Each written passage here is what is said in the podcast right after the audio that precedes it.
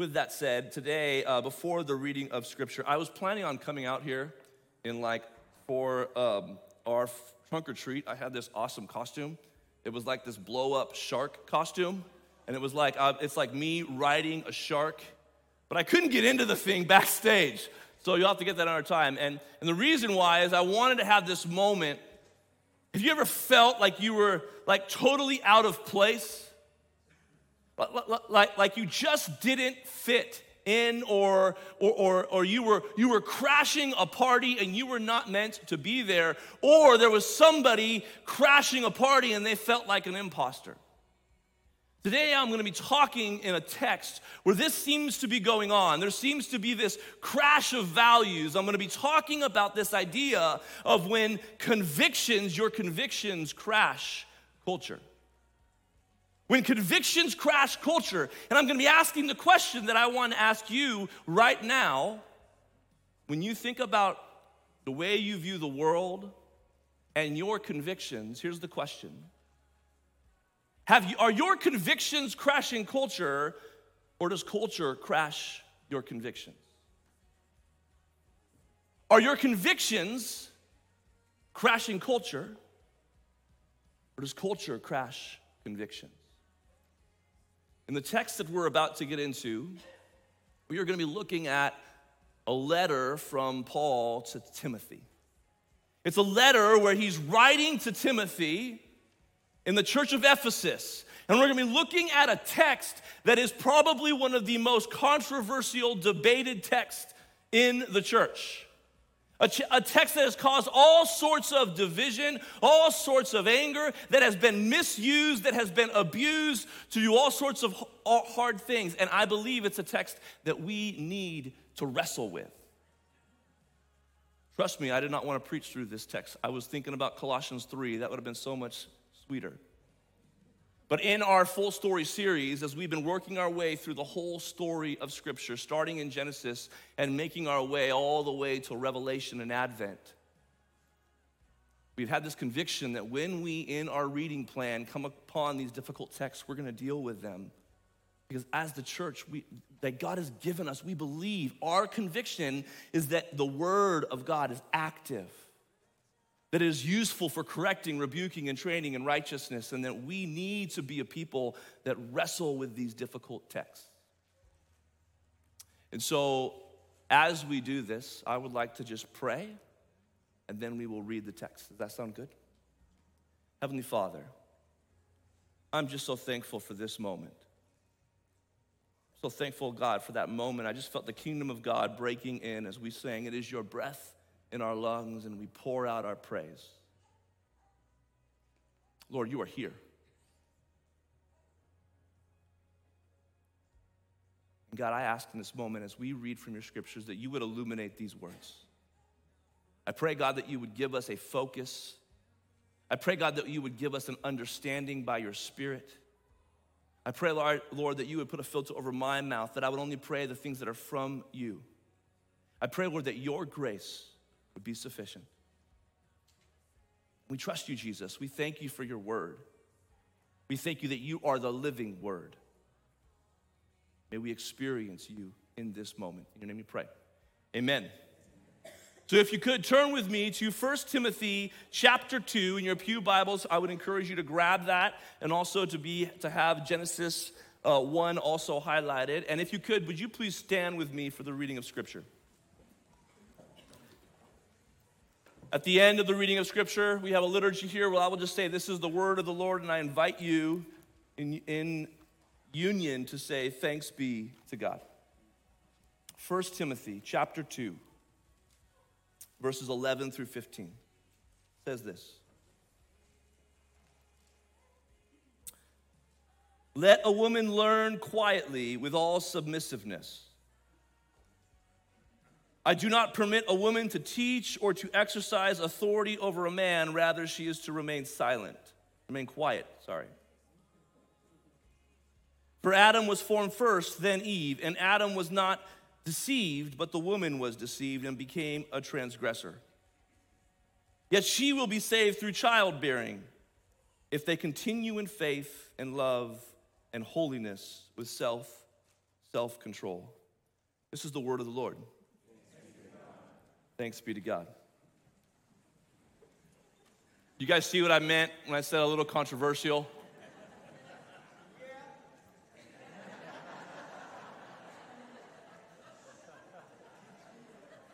Thank you, Tina.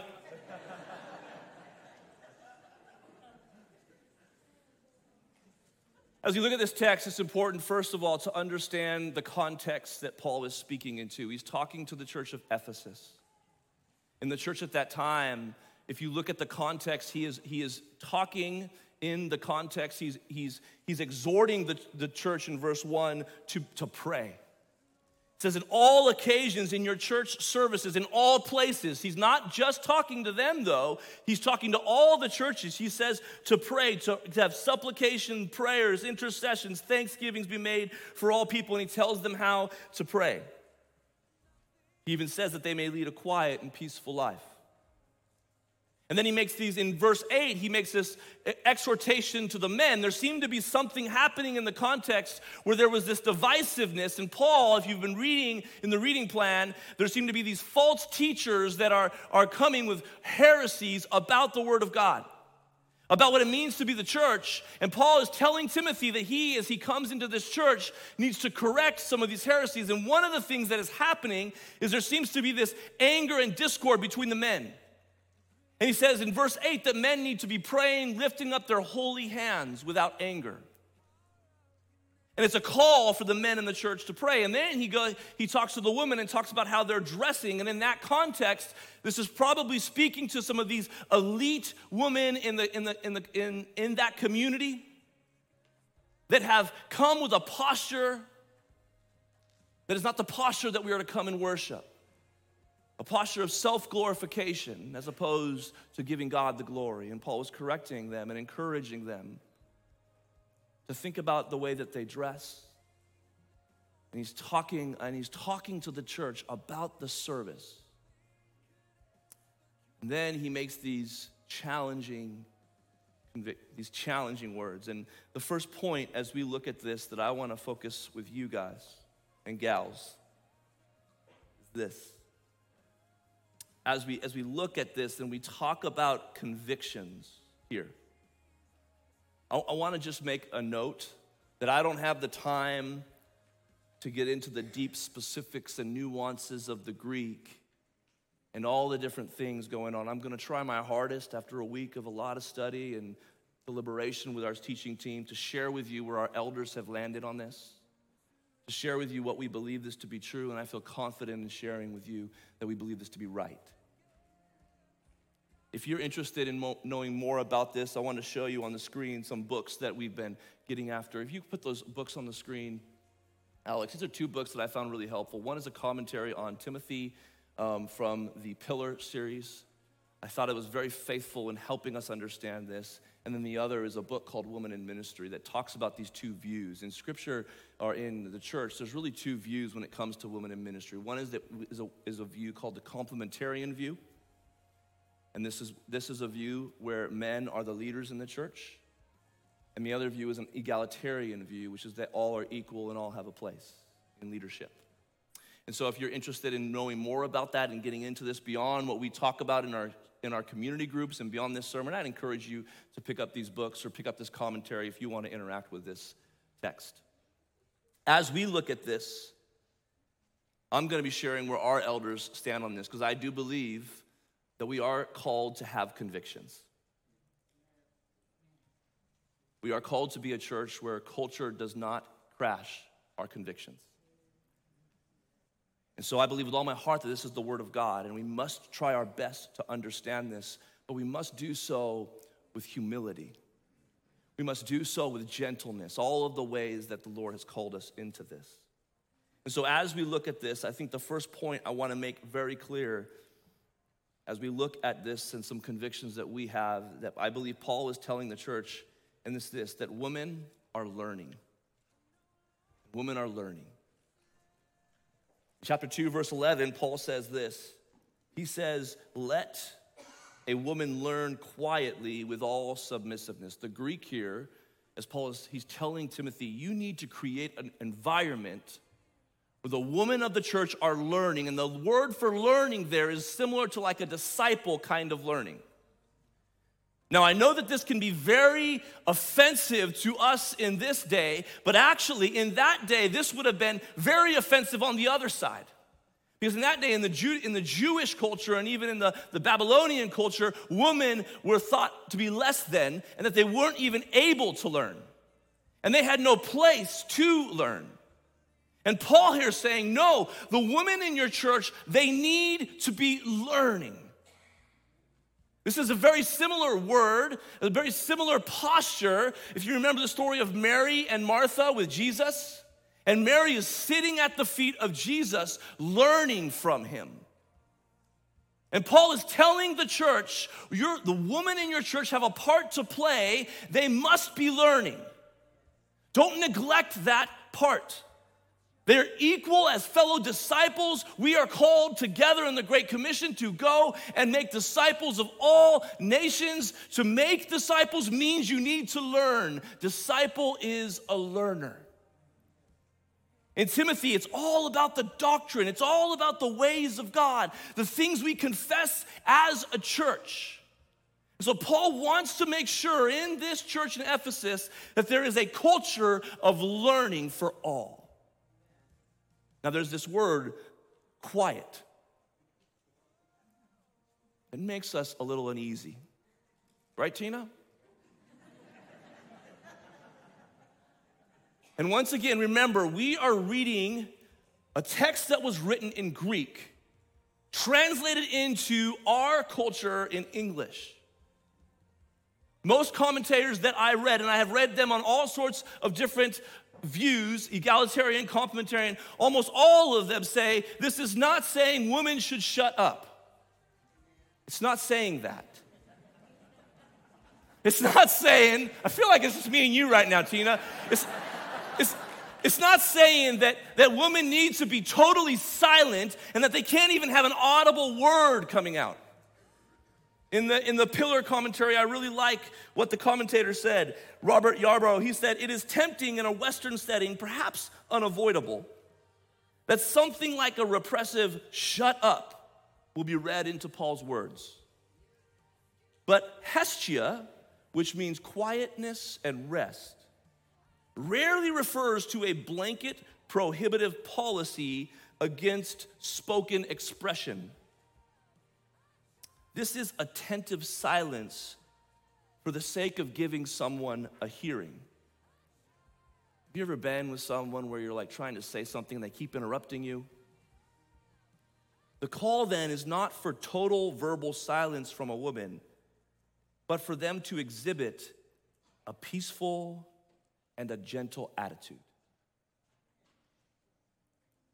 This, I, this call for this silence has to do with this posture of learning.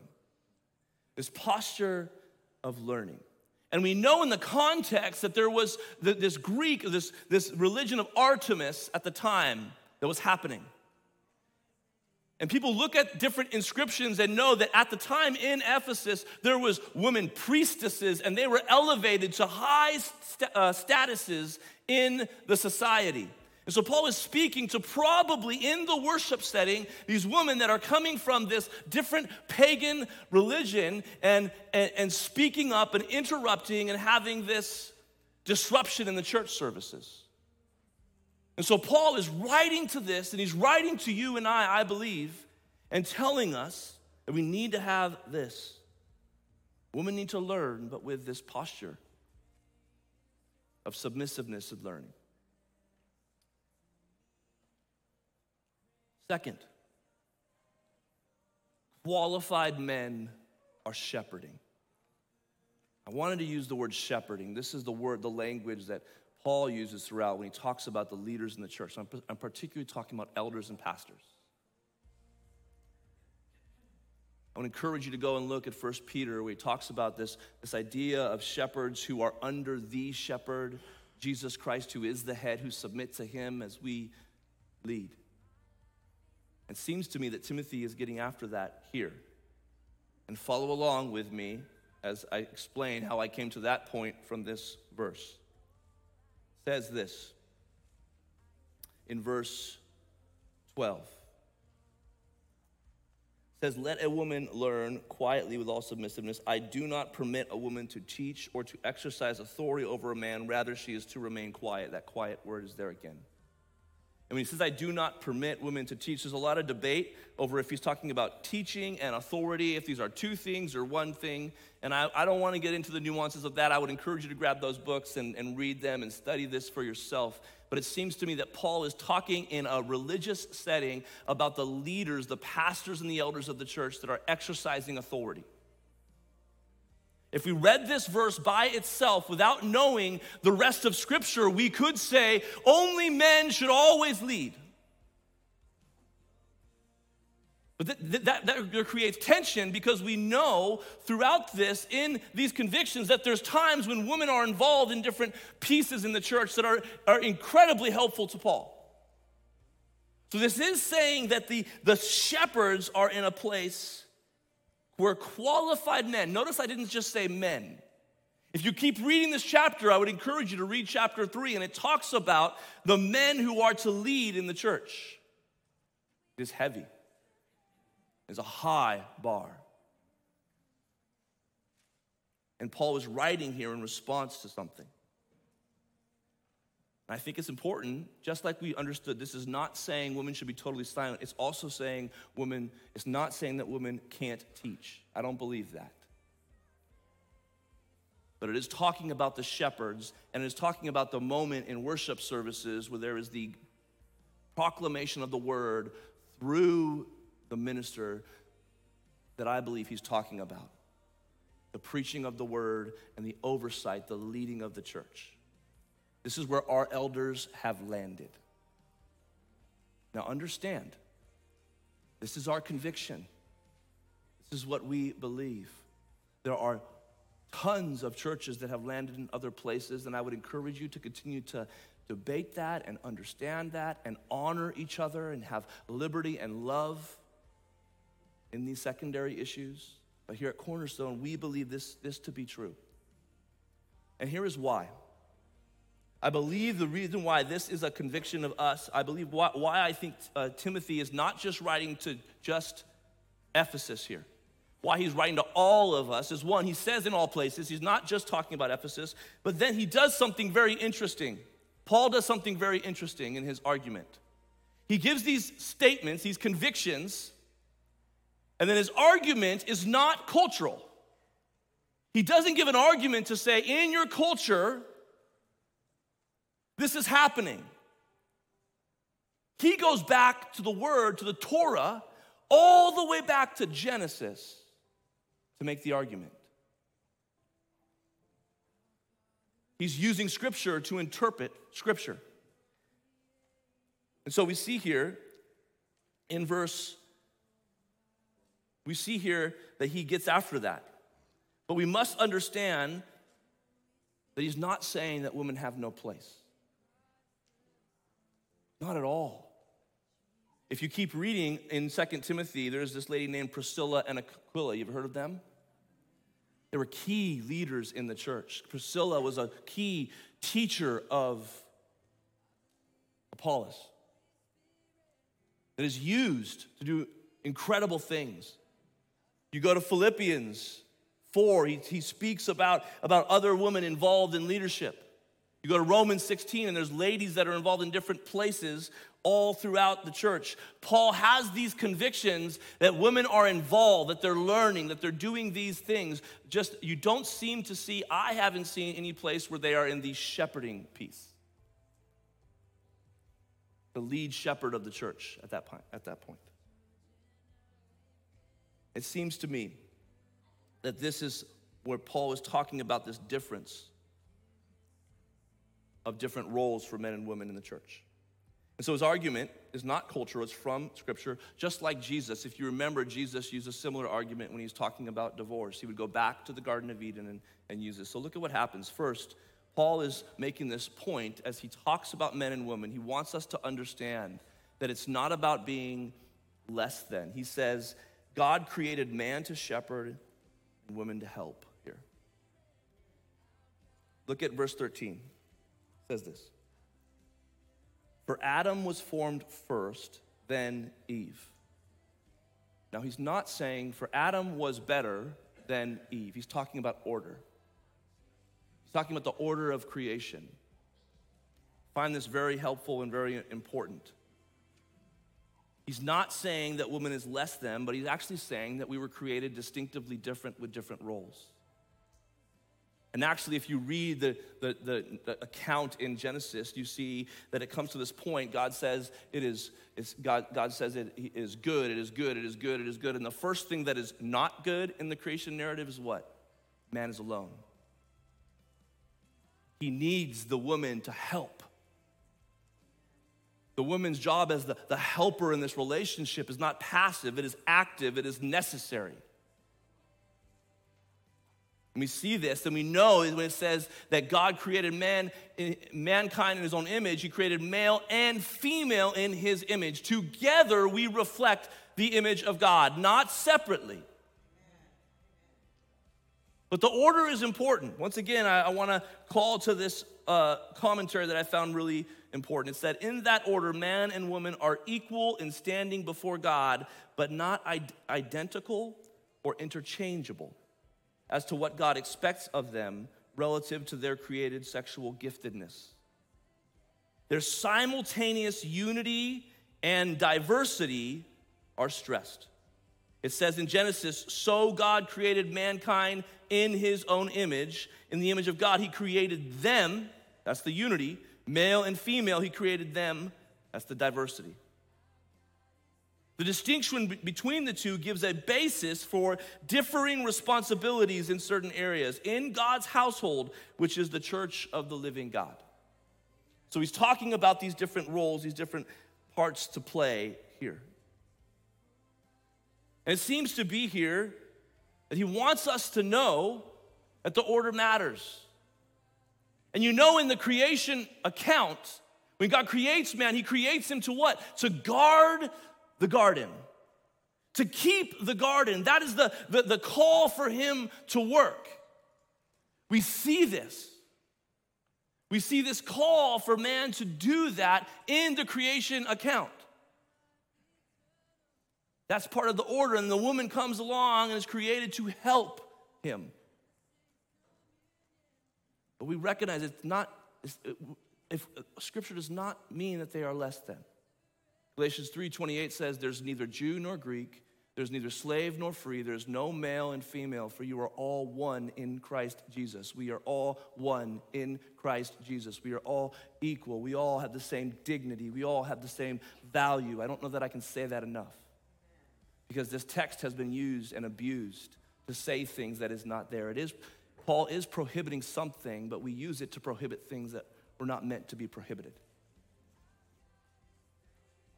So it seems to me here, as we look at this,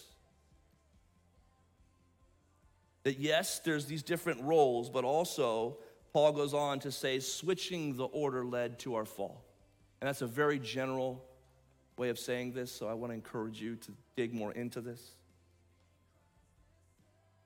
But in verse 14, he says this Adam was not deceived, but the woman was deceived and became a transgressor. Now, Paul is not saying here Adam didn't sin. He's not saying that. He's not saying it's Eve's fault. He's not saying, man, those women that we thought he gave us that were helpers, it's all their fault. Actually, quite the contrary. Remember, man was created to guard the garden. And in the creation account, in Genesis chapter 3, you have this interaction of the serpent with Eve. Remember the story? And the serpent very similar to the false teachers that are happening in Ephesus, right? Is telling these lies. And it says that he's talking to Eve, but why is the serpent in the garden? Why is Adam not guarding the garden? Why is he not in this conversation? You see, the roles have been switched, the order, and I believe that's what Paul's getting after here. He's saying the order has been switched. He's not saying Eve sinned and it's her fault. He's saying, no, the order was switched and there was a trespass and they both trespassed. He says in Corinthians 15, he says, For as by a man came death, by a man has come also the resurrection of the dead. For as in Adam all die, so also in Christ shall be all made alive. Adam has a role in our fall. If you look at the fall narrative, when God comes and confronts Adam and Eve, who does he talk to? He says, Adam, where are you? Seems to me. Here, Paul is telling the church some really important, difficult things. And convictions are crashing culture, but is culture crashing our convictions?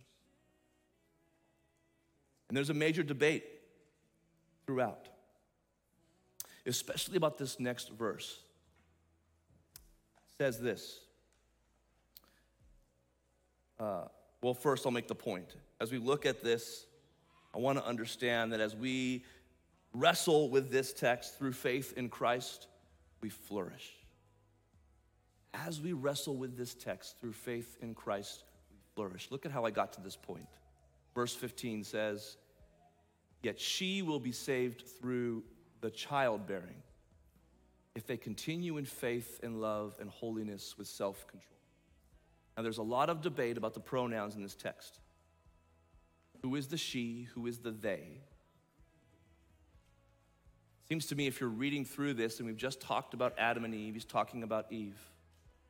And I do not believe Paul is telling us, woman, you are saved by having babies.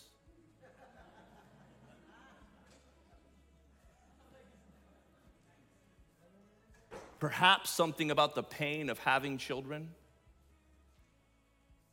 But it seems to me here, and he, there's a Greek word that, said, that, that makes it read like the childbearing. Like he's not necessarily talking about all childbearing, but he's talking about a particular childbearing.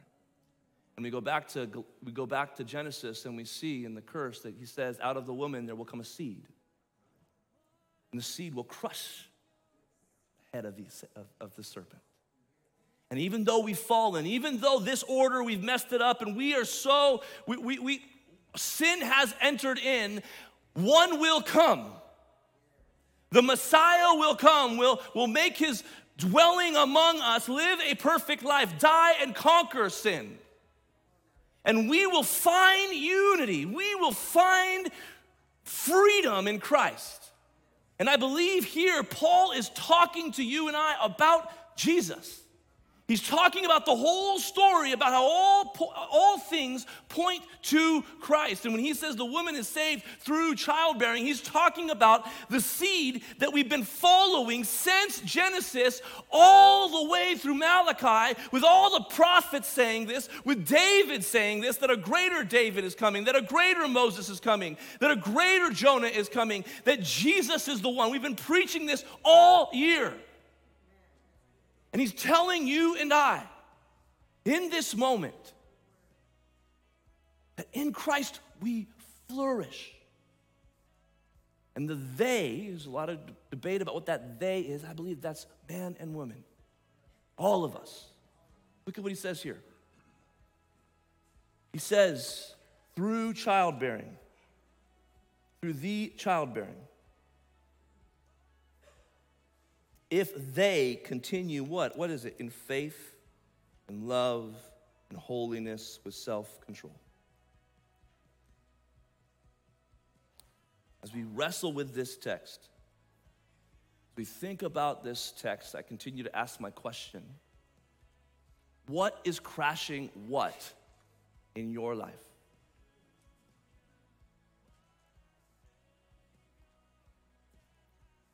What is crashing what in your life? Is culture crashing convictions or convictions crashing culture?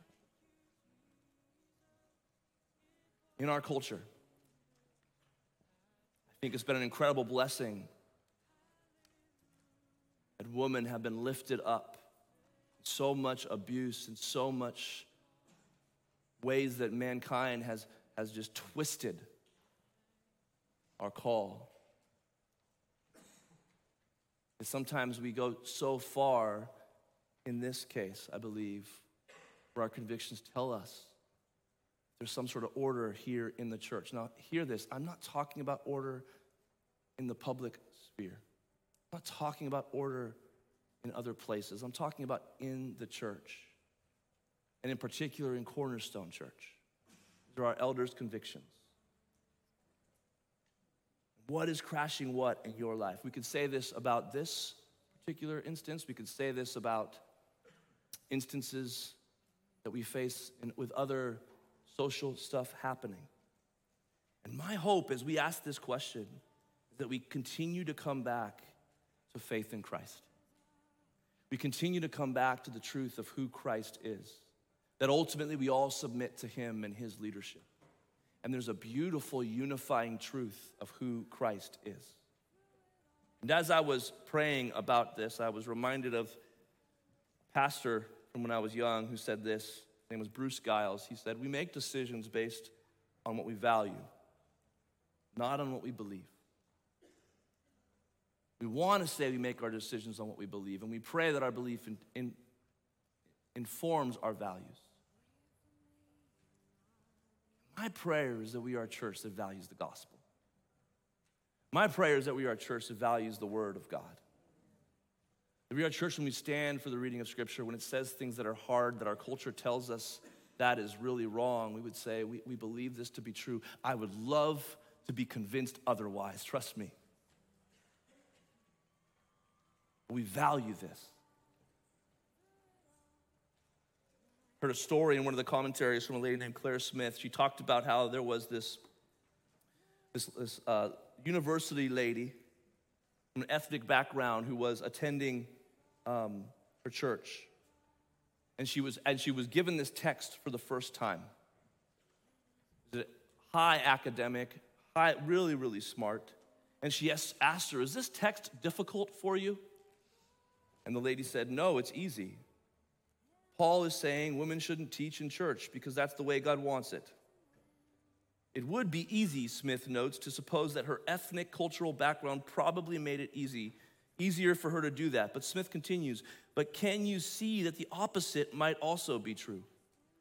That our culture influences our reading of the text and that many of the difficulties we find in it might exist because of our culture and our personalities and not because of the text itself.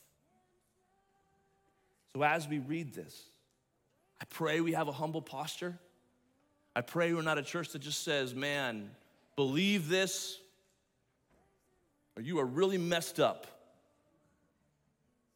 But I do think we're a church to say, these are our convictions. We believe this is right. And it's okay to think other, other ways are wrong. If we do so with a humble, gentle. And we don't affirm more than this.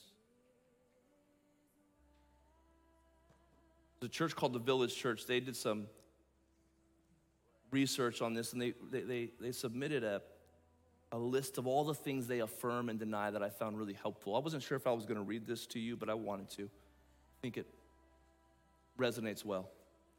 They said this We affirm that both men and women have been created in the image of God and are entitled to the privileges held accountable to the responsibilities that come with reflecting our Creator. But we deny that either gender has been given or is entitled to greater dignity in society, the home, the church, or the kingdom of God. We affirm that both men and women are needed and necessary for the health and ministry of the church. Godly men and women should be visible partners in the corporate life of the church, deploying their diverse gifts for the good of the body. Simply put, all Christians contribute to the ministry of the church. We deny that the church can flourish without brotherly, sisterly partnership. We deny that a church can exist in which the men flourish and the women do not, or vice vice versa. We affirm that the role function of elder is reserved for qualified men. Elders are distinctly responsible for overseeing the church and preaching the word. We deny that the role of elder being withheld from women diminishes the importance of their influence in the church.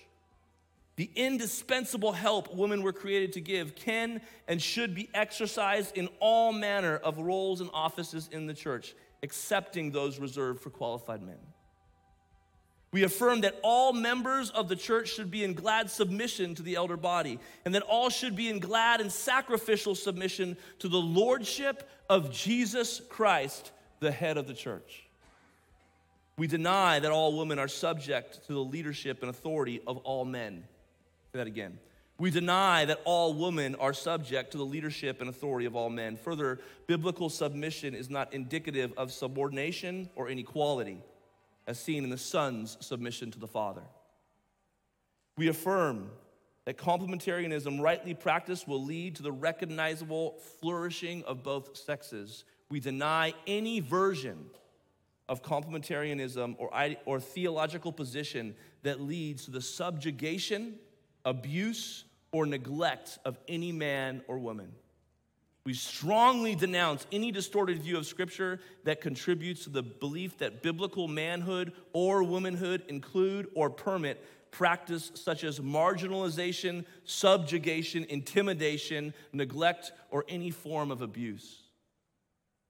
We affirm that all men and women have been created in the image of God, whether single or married. We deny that single men and women must be married to be meaningful participants in the corporate life of the church. We deny that single men possess any authority over single women. The way that they love and serve their sisters should not, not patronize, victimize, or show force, but rather should be the fruit of brotherly love and vice versa. like that written out, just email me and I'll send it to you. As we think about this, as we reflect on these hard truths in Timothy, some, some closing thoughts. To the men, I believe Paul is writing in the church that they need to step up. I'm not saying that from a, a place of anger or disappointment. It seems to me that Paul is calling men to lead sacrificially to be leaders in their households, to be the ones that are bringing their children to church and studying and growing, and for women to help. The help there is not passive, it's incredibly active and incredibly important. Your voice matters, you're part of the body of Christ. Singles, you're a gift to the church. Paul says this in 1 Corinthians. He tells us this. Above all, church, we need Jesus. We need Christ to reign. We need the one who was born a virgin, suffered under Pontius Pilate, was crucified, dead, and was buried, and rose again according to the scriptures. That is who our faith is in. In a few moments, we're going to eat of the bread and drink of the cup. This is what unifies us. This is what brings us unity. Even when difficult texts like this, we can debate in our community groups. And I want to encourage you, debate. I want to encourage you, study the scriptures. But right now, our call is to eat. And I pray in a few moments, I'm going to I'm going to pray and I'm going to lead us in the Lord's Supper. I pray that right now you have an appetite for it. I pray that right now you have an appetite to eat of the bread and drink of the cup and to truly be united in these truths. Would you pray with me? Heavenly Father, thank you for your word.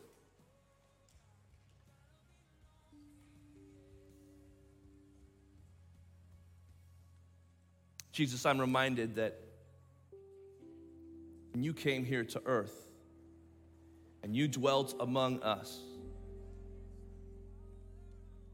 Oh, Jesus, you modeled to us an incredible love. And Jesus, you had such value and love and care for man and woman. You did not see any sort of differences or inequality, God. Lord, we know the first people that you spoke to, that you entrusted with, with, with the message of your resurrection were women. And God, I just pray, God, this feels so difficult. I pray, Lord, that you in this moment would continue to unite your church. I pray, Lord, that we would be a church of convictions, but we would have convictions based on your blood and your work. And I pray, Lord, that you would continue to teach us, that we would grow under you. I pray, Lord, that you would continue to do mighty things in your church. I pray, God, that you would continue to, to revive and, and by your spirit, God, that you would work and move. I pray, God, as we prepare our hearts to eat the bread and drink the cup, that we would experience the kingdom of God on earth as it is in heaven. That we would see your love and your grace. We would taste it and see your goodness, God. Pray, Lord, that in the same way that when you dwelt among us, you didn't put up walls, it wasn't an us and them, you came and you were light that was shining in darkness. I pray, God, that we would be light that shines in darkness. Ask for your wisdom and your grace in all of this. We pray this together in the name of the Father, Son, and Holy Spirit. Amen.